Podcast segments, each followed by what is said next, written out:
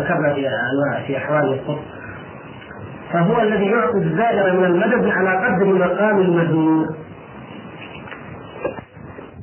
فيقول كنا نقرأ حزب سيدي أبي الحسن الشاذلي رضي الله عنه فكان بعض الناس يستطيل يراه طويلا.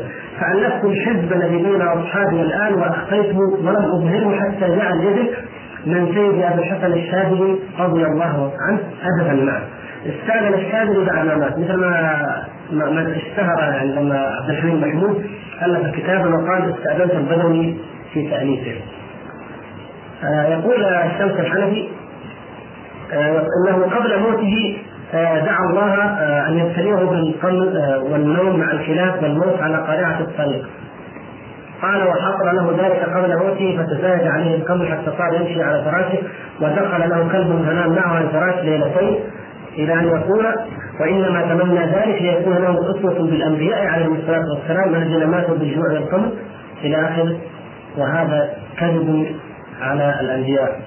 دعوا الله تعالى ذلك؟ وشرفهم الله عن أن يناموا ويموتوا والكلاب في احضانهم.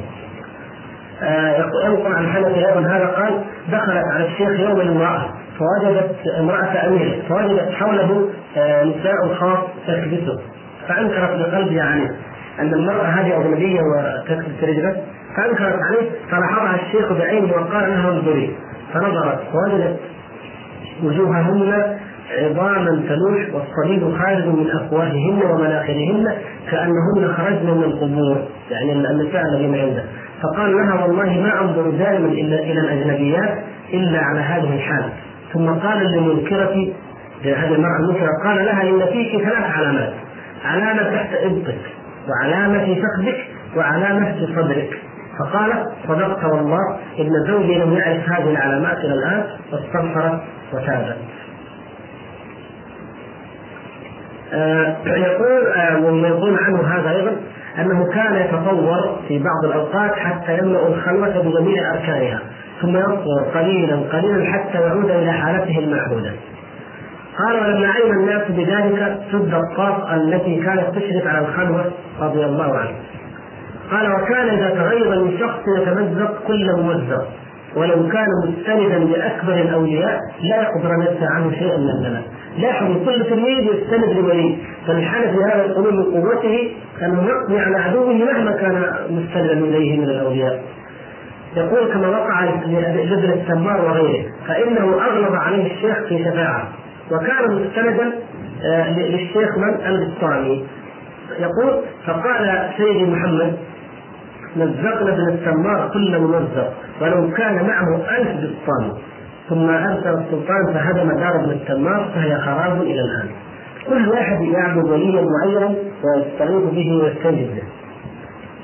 آه آه أيضا الحافي هذا يقول إنه اختلى سبع سنين لا يخرج من تحت الأرض. سبع سنين في الخلوة حتى فتح عليه. قال آه ابن عباس وكنت إذا جئت وفي الخلوة أقف على بابها فإن قال لي ادخل دخلت وإن سكت رجعت. فدخل عليه يوم دخلت عليه يوم من الاستئذان. فوقع بصري على أسد عظيم فغشي عليه. فلما أفقت خرجت واستغفرت الله تعالى من الدخول عليه بلا إذن. قال الشيخ وابو العباس ولم يفهم الشيخ آه الحنفي هذه الخلوه حتى سمع هاتفا يقول يا محمد اخرج انفع الناس ثلاث مرات. وقال له في الثالثة إن لم تخرج وإلا هيك. فقال الشيخ فما بعد هيك إلا القطيعة. قال الشيخ فقمت وخرجت إلى الزاوية. فرأيت على الجثية جماعة يتوضؤون فمنهم من على رأسه عمامة صفراء ومنهم زرقاء ومنهم من وجهه وجه قرد ومنهم من وجهه وجه خنزير ومنهم من وجهه كالقمر فعلمت أن الله أطلعني على عواقب أمور هؤلاء الناس فرجعت إلى خلفي فتوجهت إلى الله تعالى فستر عني ما كشف لي من أحوال الناس. آه أيضا الحنفي يقول كان أهل المغرب يرسلون يأخذون من تراب زاويته ويجعلونه في اوراق المصاحف وكان أهل الروم يكتبون اسمه على أبواب دورهم يتبركون به.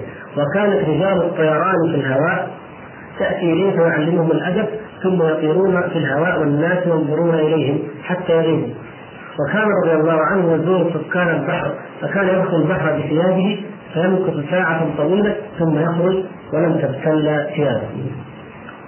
آه، ومن أخبار هذا الحنفي أنه كان إذا زار القرافة المقبرة سلم على أصحاب القبور فيردون عليه السلام بصوت يسمعه من معه. وقال آه، دخل يوما الحمام مع فقرائه فأخذ الماء من الحوض ورشه على أصحابه وقال النار التي يعذب الله بها العصاه من أمة محمد صلى الله عليه وسلم مثل هذا الماء في سطورته. فقط مثل هذا الماء. يعني قال ففرح الفقراء بذلك. يعني كلام آه آخر شيء آه لما جاءت وفاته قال في مرض موتي من كانت له حاجة فليأتي إلى قبري ويطلب حاجته أقبل له فإنما بيني وبينكم غير ذراع من تراب فكل رجل يحجبه عن أصحابه ذراع من تراب فليس برجل. آه من أوليائهم هذا المدعو الشويني يقول آه شعراني جاءه مرة شخص يحمله حملة. مثل قلنا الحملة عندهم الحاجة. هذه الحملة هي امرأة يحبها ويريد أن يتزوجها وهي تأبى. فقال له ادخل هذه الخلوة واشتغل باسمها ردد اسمها فدخل واشتغل باسمها ليلا ونهارا فجاءته المرأة برجليها إلى الخلوة انظروا السحر. وانظروا كيف يجمع, يجمع المرأة من لا يجوز وقالت له استحلي قال جاءت امرأة قالت استحلي أنا فلانة. فزهد فيها وقال إن كان الأمر كذلك فاشتغالي بالله أولى فاشتغل باسم الله تعالى. ففتح عليه في خامس يوم رضي الله عنه. وكان الشويني رضي الله عنه يدخل بيت الشيخ يحث بيده على النساء. فكانوا يشكون لسيد مجد رضي الله عنه فيقول حصل لكم الخير فلا تتشوشوا الشويني كان يعني رفيقا. لنجم مشمول وكان يدخل هذا يدعو على عورات النساء فيغضبن يشكون للشيخ ويقول لا تتشوشوا وكثير من هذه الكرامات هذا مما آثرت أن لا أذكره يعني حياء منكم وممن يسمع.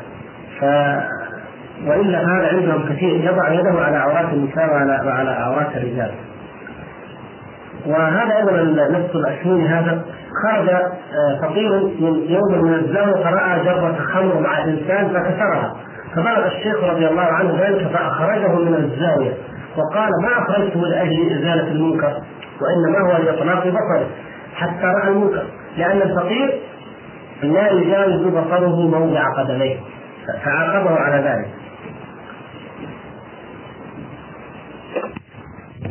ومن كبار أوليائه المدعو أبو بكر الدقدوسي آه، ينقل الشعراني أن أحد تلاميذه حج معه وأنه كان كان الشيخ يقترض طول الطريق الألف دينار فما دون على يده. فإذا طلبني الناس أجيء به إليه فأخبره فيقول عد لك من هذه الحجارة. ويقول خذ هذه الحجارة وعد على عدد الدين. قال خذ عد الألف والمئة والأربعين والثلاثين فأعطيها الرجل فيجدها دنانير. وهذا كثير جدا. يعني ندعو منهم احمد الزاهر وآخر الذي يقول إنه كان يطرح الحجارة فتتحول إلى ذهب. يقول هذا عن كثير من اتباعهم ولا شك أنه من السحر كغيره من كراماتهم. يقول كان له صاحب يبيع الحشيش بباب اللوح. فكان الشيخ رضي الله عنه يرسل إليه أصحاب الحوائج ويعطيها لهم فقال له احد تلاميذه عن ذلك يعني كيف تفعل هذا مع الحشاشين فقال له يا ولدي ليس هذا من أهل المعاصي إنما هو جالس يتوب الناس في صورة بيع الحشيش فكل من اشترى منه لا يعود يبلعها أبدا. آه يقول عن نفس هذا الشيخ أبو بكر آه يقول تلميذه لما حج معه؟ سألته أن يجمعني على القطب فقال اجلس ها هنا. ومضى فغاب عني ساعة ثم حصل عندي ثقل في رأسي آه ثقل في رأسي فلما تمالك أحملها حتى وسطت لحيتي بعانتي.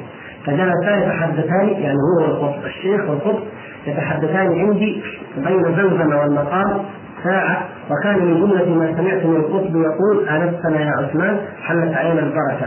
عثمان والسنين ثم قال لشيخي توصى به فإنه يجيء منه. ثم قرأ سورة الفاتحة وسورة قريش ودعا يا وانصرفا ثم رجع سيدي أبو بكر رضي الله عنه فقال ارفع رأسك. قلت لا أستطيع. فصار يمرقني آه، ورقبتي تلين شيئا فشيئا حتى رجعت لما كانت عليه.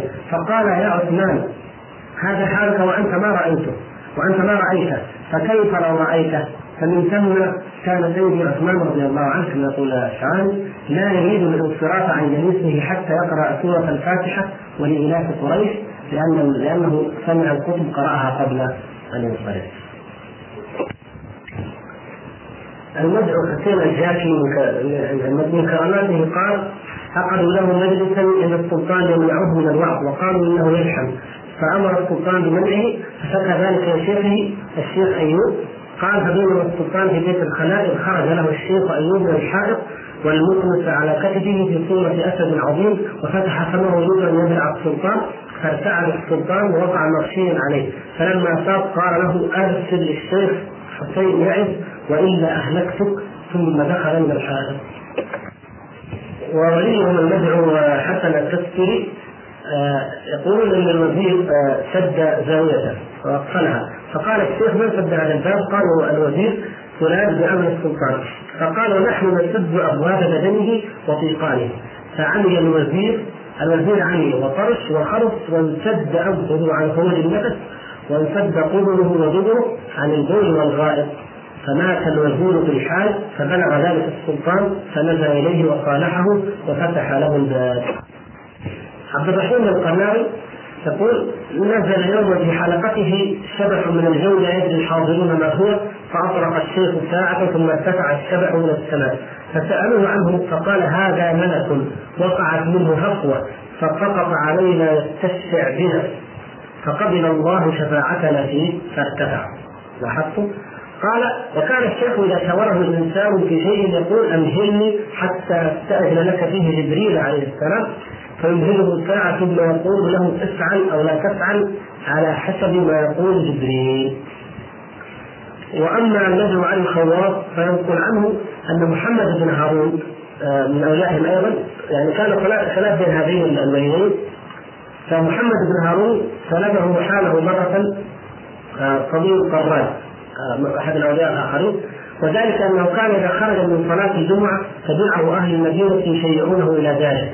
فمر بصبي قراد وهو جالس تحت حيطه يسلي خلقته من القمر وهو ماد رجليه فخطر في سر الشيخ أن هذا قليل الأدب.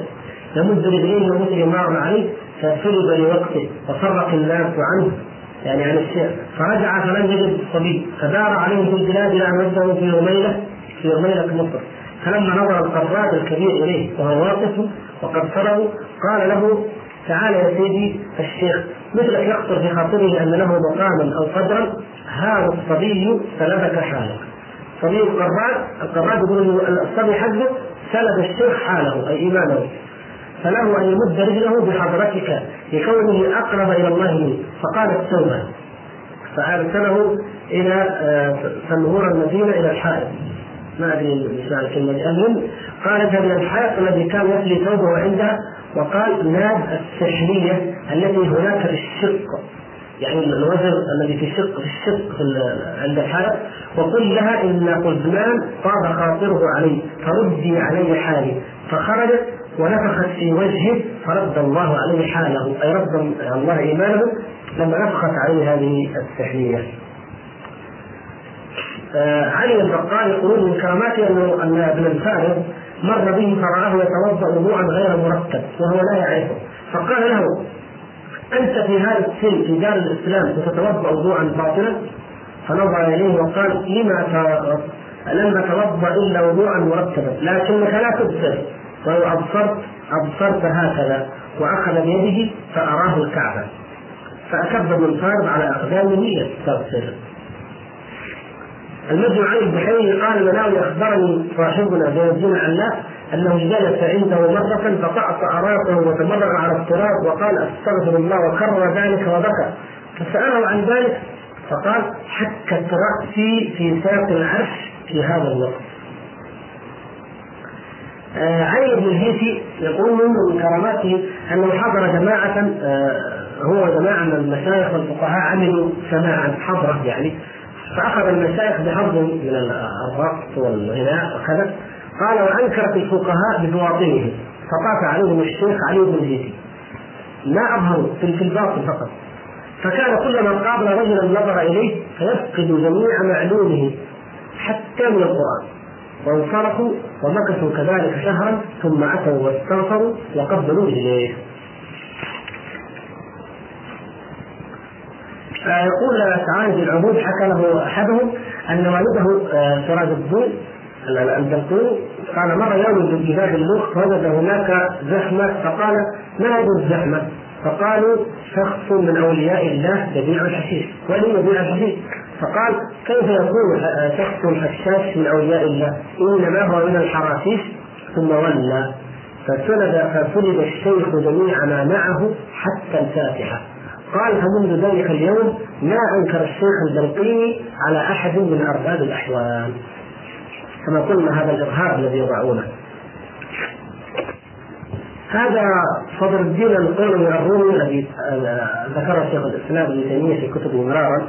هذا كان تلميذ ابن عربي. يقول آه النبهاني انه كان من جلسه تلميذ ابن عربي قال آه، حكى عن نفسه أنه قال اجتهد شيخي العارف بن عربي أن يشرفني ويوصلني إلى المرتبه التي مجل فيها الحق تعالى للطالب بالتجليات البرقية في حياته.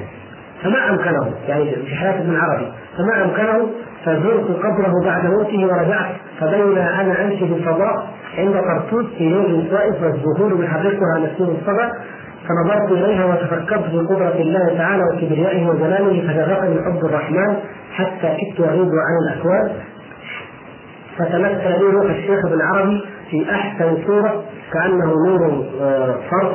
فقال يا محتار انظر الي واذا الحق جل وعلا تجلى لي بالتجلي البرقي بتجلي البرقي من الشرف الذاتي فغلت عني به فيه على قدر لمع البصر.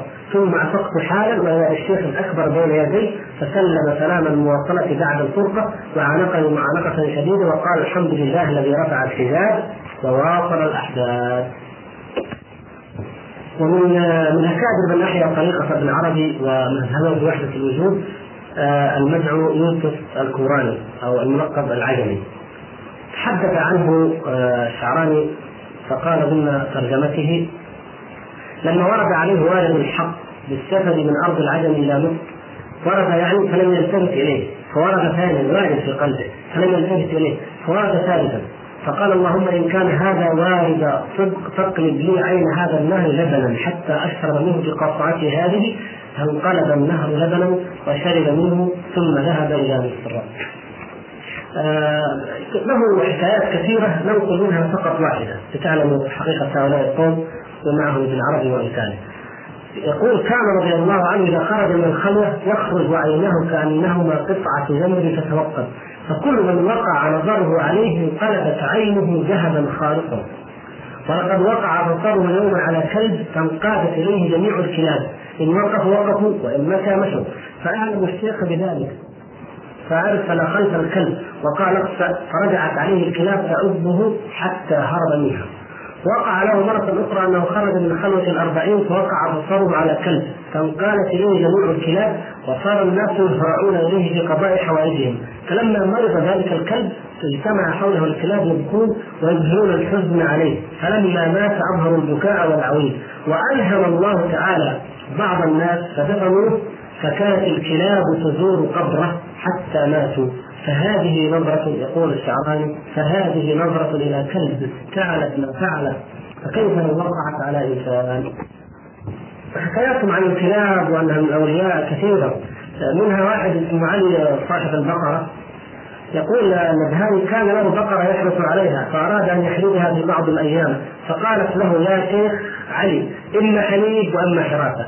فأتى بها واستنطقها عند أهل القرية فقالت مثل المقالة الأولى فقال لها اذهبي فلا حليب ولا حراسة ثم سقط ميتا وسقطت هي أيضا يعني عن البقرة فدفنا في محل واحد. وقبرهما مقصودان للزيارة وقد زرناهما في غير هذه المرة مع زمرة من الإخوان وحصل لنا الحظ التام وذكرنا الله تعالى عندهما برهة من الزمان. يعني الشيخ والبقرة فمن أوليائهم الكلاب ومن أوليائهم الأبصار آه، من كرامات من يسمونه علي بن أحمد الجعبري آه، أنه كان إذا جاء ليدخل بابا فوجده مغلقا دخله من شقوقه التي لا تسع نملة. قال النبهاني ومر يوم في الشارع بدار وإذا هو بامرأة جميلة فوقف زمانا ثم صاح وإذا بها نزلت وأتت بالشهادتين وكانت نصرانية. فقال لمن معه نظرت إلى هذا الجمال الباهر. فقال أنقذني من هذا الكفر الظاهر. فتوجه فتوجهت فأسلمت. أو فتوجهت فأسلمت. يعني النظر إلى المحرمات أو كشف العورات لا لا إشكال يعني كثير جدا. ننقل أيضا واحدة منها في الأخير هنا. النجم علي الكردي من أوليائه أن السهروردي لما جاء إلى دمشق قال أريد أن أزور علي الكردي. فقال له الناس يا مولانا لا تفعل أنت إمام الوجود وهذا رجل لا يصلي ويمشي مكشوف العورة أكثر أوقاته. لاحظوا هذا الوجه. لا يصلي ويمشي أكثر أوقاته وهو مكشوف العورة. قال فلا قال لابد من ذلك. فساعة دخوله من الباب خرج الشيخ علي من دمشق آه إلى يقول فلم يدخلها بعد ذلك. فقال الشيخ السهردي هو في الجبانة فركب بغلته. وأخذ دخل يمشي إليه. فلما رآه علي البكري آه علي الكردي قد قرب منه كشف عورته. فقال الشيخ شهاب الدين ما هذا شيء يصدنا عنك؟ وها نحن ضيفك. مهما كشفت فيصدك آه في حاجة يعني آه قبلها أنقل آه من ما ذكر صاحب النشر عطاوي في فضائل ال بعلوي عن بعض العارفين. قال اقمت بمكة المشرفة سنين فكنت اجد في المسجد الحرام انسا جسيما وتجليا عظيما. فلما وصلت سليم ودخلت مسجد آل علوي وجدت ذلك الأنس والتجلي وكذا وجدته في مسجد عمر بن الحضار ومسجد محمد بن حسن يمن الليل يعني شبه هذه المساجد بالحرم وأغرب من هذا أن اللجنه اللي رئيسها الشاطبي التي طبعت الكتاب من أهل جده انها حدثت كلاما بعد هذا كلام من كرامات حدثتها ولم اتمكن من الرجوع للطبعه القديمة التي لا لا حدث فيها. بقي حاجة اللي أقول هي عبارة عن نكته أو كالنكته جهاد الصوفية كيف يجاهدون؟ يعني يمكن يقول أحد ما يجاهدون الصوفية بلى هم يقول نحن نجاهد أنا أقرأ لكم الآن عن أحد أئمتهم كيف جاهد. واحد منهم محمد بن الشيخ أبو بكر العربوك يقولون يقول النبهاني تأهب الشيخ محمد محمد هذا المذكور وتحزن وأخذ عمود خيمته وجعل يقاتل في الهواء غائب العقل ظاهرا والجماعة حوله يعلمون أنه في مهم. وبقوا إلى مثل ذلك الوقت من نهار الخميس تاليه ثم استلقى كالميت وكل وكل ما عليه أو كل ما عليه مع بدنه وعموده مضمخ بالدماء ثم أفاق بعد ساعة والجماعة حوله يبكون فقبلوا يديه ورجليه وسألوه عما جرى فأخبرهم بأنه قاتل خفر التتار وقتل كبيرهم وأنهم في هذا اليوم ينكسرون وانكسر التتار بأرض حمص يوم الخميس. الشيخ عرضه وهو قاعد يبارك في الهواء وشيخ آخر اسمه الشيخ بر قال آه نبهنا روينا أن قاضي دمشق مر يوما راكب بمكان بدمشق فنظر إليه الشيخ بر قائما وبين يديه جبه أو آه غليظ وهو يضربه بخشبة غليظة والدم يرتفع من ذلك المضروب في الهواء ويرشرش ما حوله آه يعني ما حول الشيخ. والشيخ منزعج يصيح مرة ويهين مرة ويصير كالسكران إلى أن أفاق الشيخ ورجع إلى حكم ظاهر. أو حكم ظاهر. فسأله ما الخبر فقال حضرت الساعة وقعة المنصورة. وكان جميع ما يرى من الضرب وظهور الدماء من تلك الوقعة وقد نصرت نصرت المسلمين وخذلت الكافرين. الشيخ هو الذي فعل ذلك وهو في دمشق يضرب الجبة. نستطيع أن نقول أن الكرامات هذه كثيرة جدا لا نستطيع أن نأتي بها جميعا.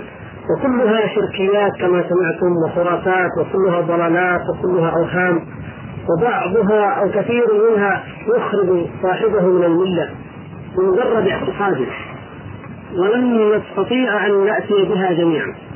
وإنما ذكرت ما ذكرت منها لبيان أو لإعطاء فكرة عامة فكرة موجزه عن هذا الدين عن خلته وعن شيخه ثم عن كراماته وعن مجاهداتهم كما سبق. فهذه أركان الطريق عندهم. هذا هو دينهم أيها الإخوة. إنما أردنا أن نقول إن هذا هو دين هؤلاء القوم وهذه هي عقيدتهم. فمن كان مخدوعا من خدع بكتاب الرد المحكم المنيع على الذي الرفاعي أو من خدع بكتاب التحديث والاغتراب وجاء في كتاب الحوار الذي ألفه المغربيان عبد الحي وعبد الكريم ومن خدع بكتاب إعلام النبيل الذي ألفه راشد بن إبراهيم المريخي البحر.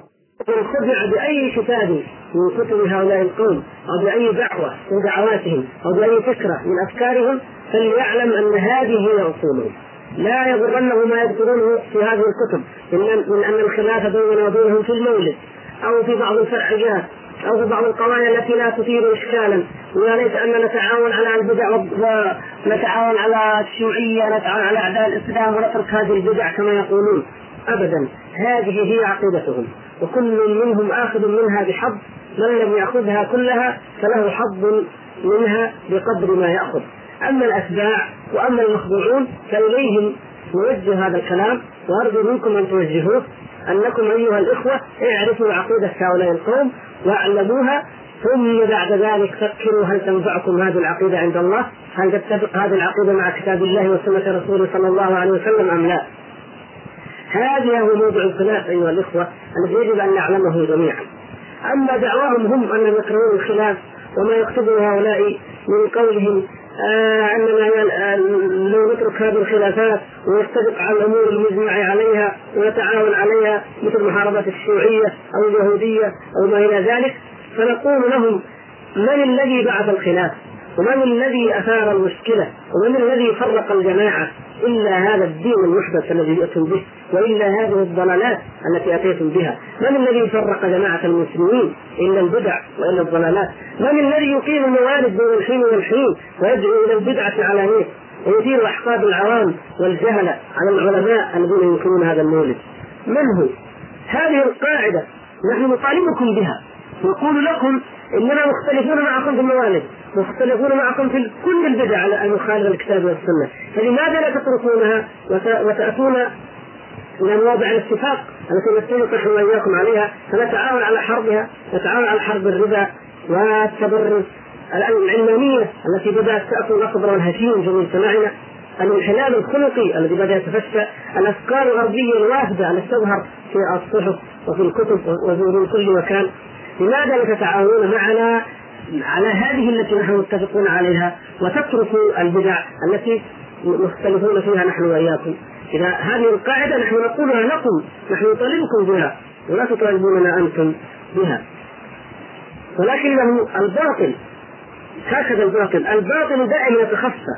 الذي لديه ذهب مغشوش لا يمكن أن يبيعه في سوق الذهب وإنما يذهب به إلى البوادي. وإنما يذهب به إلى أطراف البلاد فيبيعه عن الجهله وهؤلاء القوم لو أنهم عن الحق لماذا يتخفون به عن العلماء وعن الناس؟